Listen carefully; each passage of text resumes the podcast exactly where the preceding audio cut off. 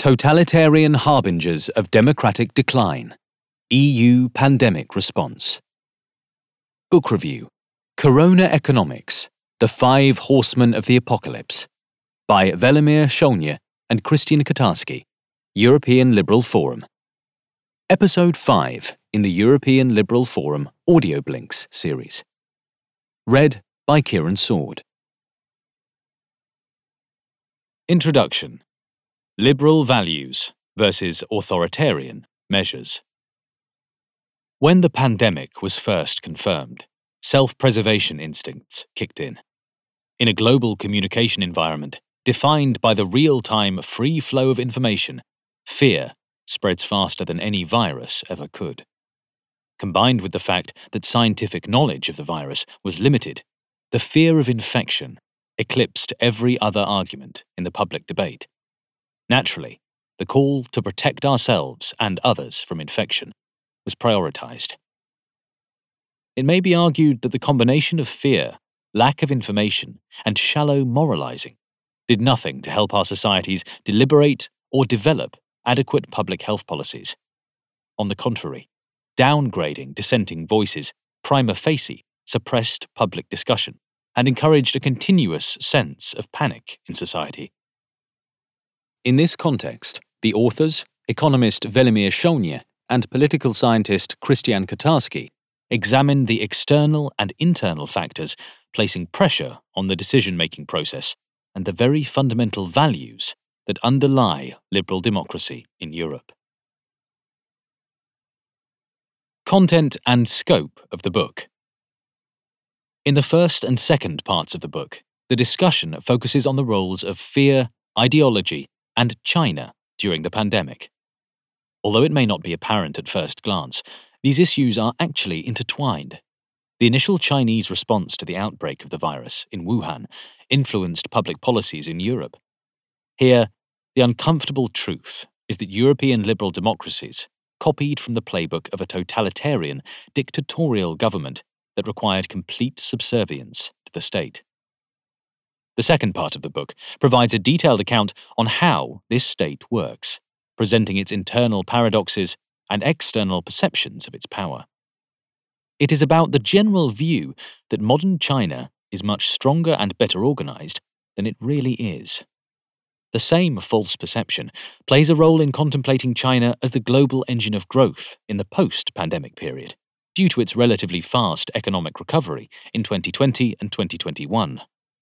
Therefore, depicting China's internal socio-economic imbalances is important both for understanding the rapid spread of the radical lockdown idea and for overestimating China's role in the global recovery after the pandemic.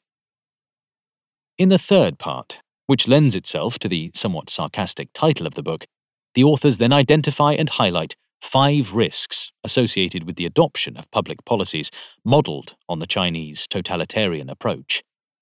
By observing the links between the pandemic on the one hand and economic and political changes on the other, one could notice the rise of five bad ideas that have been catapulted to the social surface by fear of the coronavirus.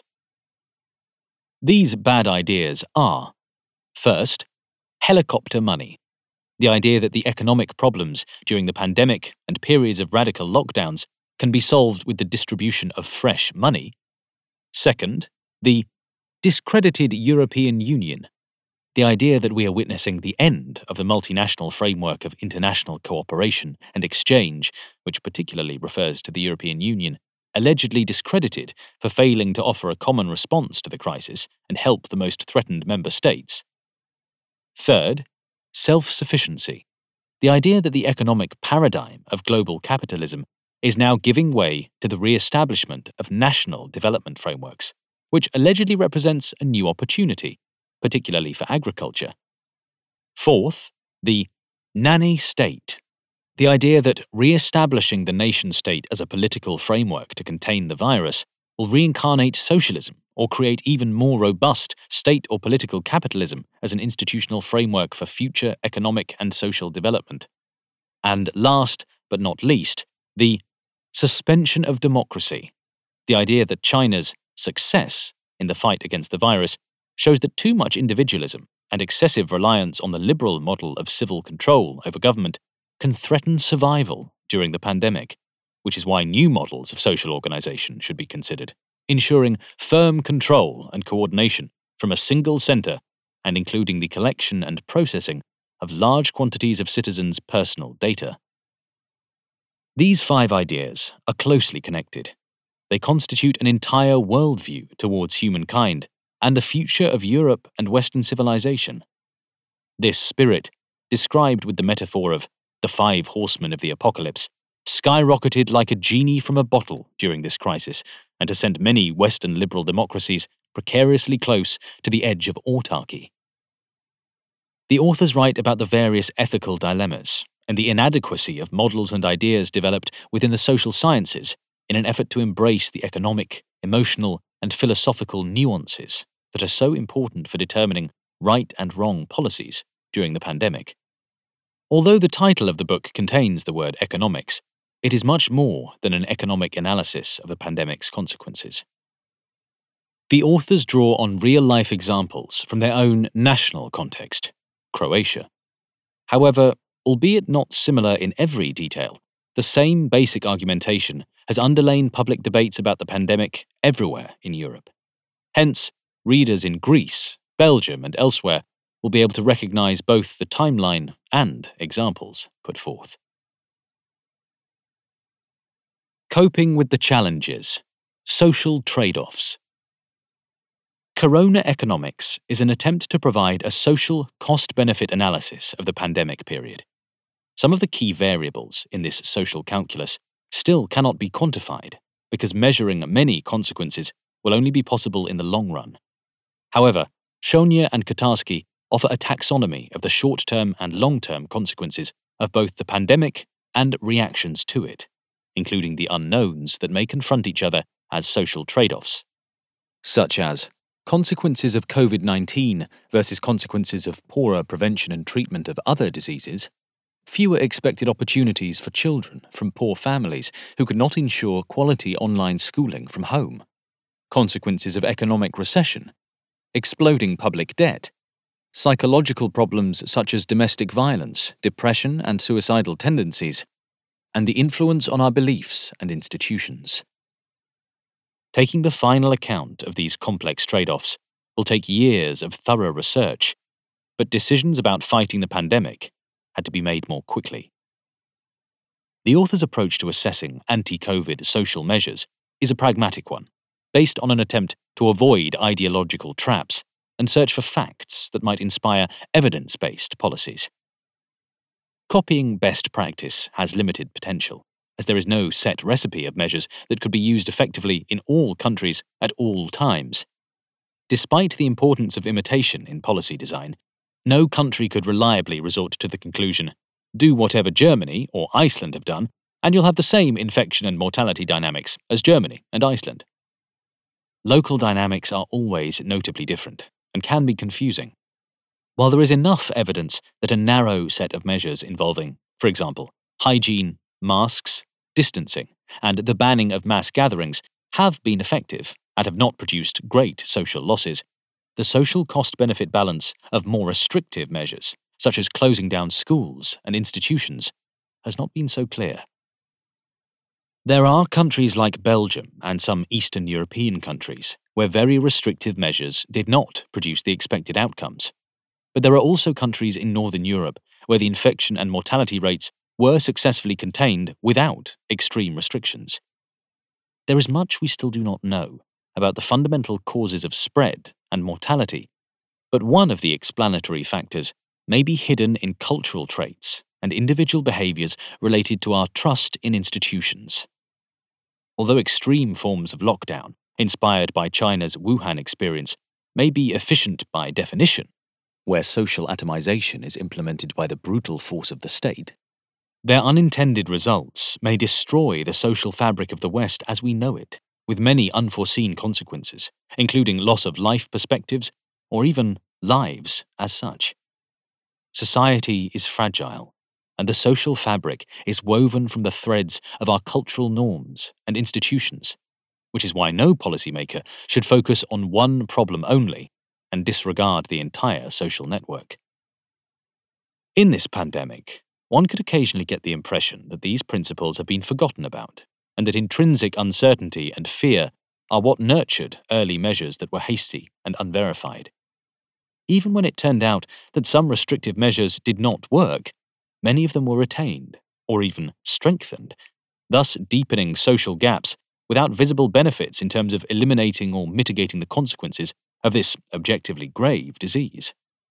Responsibility has often been passed on to citizens, who are allegedly undisciplined and irresponsible. But the truth is that political decisions can be like a wheel falling into a rut, its driver not having the strength to change course, afraid of losing any remaining credibility. Democracy and freedom are the only corrective factors that can institute change under such conditions. And without change, no best solutions can be found. This is why preserving democracy and freedom is essential, not just because democratic societies are more pleasant to live in, but also because it is very likely that such societies will turn out to be more capable of facing the challenges of this century. Further research and concluding remarks from the point of view of economic analysis and the political economy, the authors pose three main concluding questions for further consideration. First, whether it be by coincidence or some new pattern, the first two crises of the 21st century have caused much more intensive fluctuations in economic activity than the economic crises that followed World War II. The question is twofold. Are our institutions and knowledge adapted enough to respond to these increasing economic fluctuations if they will persist throughout the 21st century? And what will the implications be for the relationship between the state and society at large? Croatia is not the only European economy where the following simple calculation can be applied. General government budget expenditure before the crisis accounted for 47% of GDP if state owned enterprises and agencies outside the general government were added to it, the public sector share would have accounted for 55 to 60% of GDP. After the COVID 19 crisis, this share could reach nearly 70%. Can we just shrug off the question about the future of such an economic and political structure? Does this not pave the way to the private sector's serious dependence on the public sector something that will hinder the development of European economies' competitiveness, weaken impulses for innovation and growth, and possibly endanger the future fiscal capacities we will need for future crises. Finally, is it not true that the sharp shock of 2020 and the recovery of the European economy expected in 2021, slower than the recovery of the American economy, is partially a consequence of the structural weaknesses of the European economy, which could be linked to the suppressed dynamics of the private sector. Another question relates to the heightened volatility that may become the main feature of this century, together with an aging EU population. What then should we do to mitigate its impact? It is well known that aging leads to greater demand for public healthcare services because the number of people in the age group 60 plus is constantly growing. However, besides long term growth of demand for health services, short term fluctuations around other growing trends may also occur. So, our social problem does not boil down to mitigating one long term rising trend alone.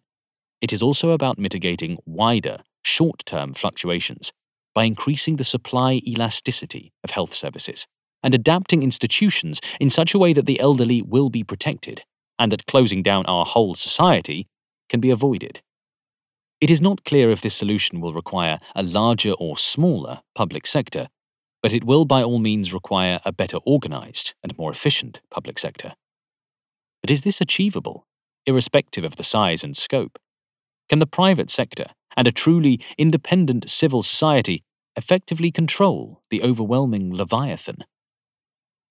It is also possible that this brave new world will win support among the general public and drag Europe all the way to political capitalism. It would be a historical triumph of the Chinese approach. In this scenario, Europe and China would become more similar in this century. Not identical, because they have very different histories and political systems, but the swelling of the public sector to proportions beyond democratic control would have to mean the convergence of these two systems. Second, all external shocks fit into the existing geopolitical and political economic framework. They disturb it, challenge it, and change it. When it comes to the pandemic, on the global level, this framework has been defined by the relations between China and the West, in other words, between totalitarianism and liberal democracy. On the European level, it has been defined by the growing differences between EU member states, as well as attempts to find a delicate European balance that may somehow reconcile these differences with various interests. The question is whether the pandemic has increased or decreased the probability that political conflicts will escalate, especially those between authoritarian and liberal ideas, on both the global and European levels. This is related to the third idea. The pandemic has brought to mind the latent presence of authoritarian economic and political sleeper ideas in democracies. The five horsemen of the apocalypse. Sleeper ideas are not imported exclusively. They are constantly with us, and they wake up when the context, usually stirred up by an external shock, makes space for their establishment.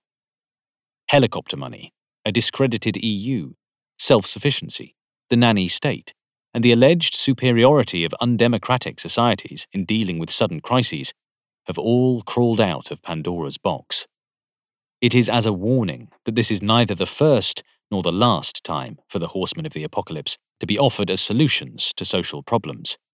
The question is what can be done to convince citizens that these solutions are based on dangerous misconceptions.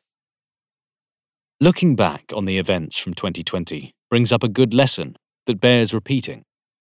Authoritarian ideas conquer the world slowly, growing gradually, and moving from the zone of the unacceptable to the zone of the acceptable under the cover of panic and fear.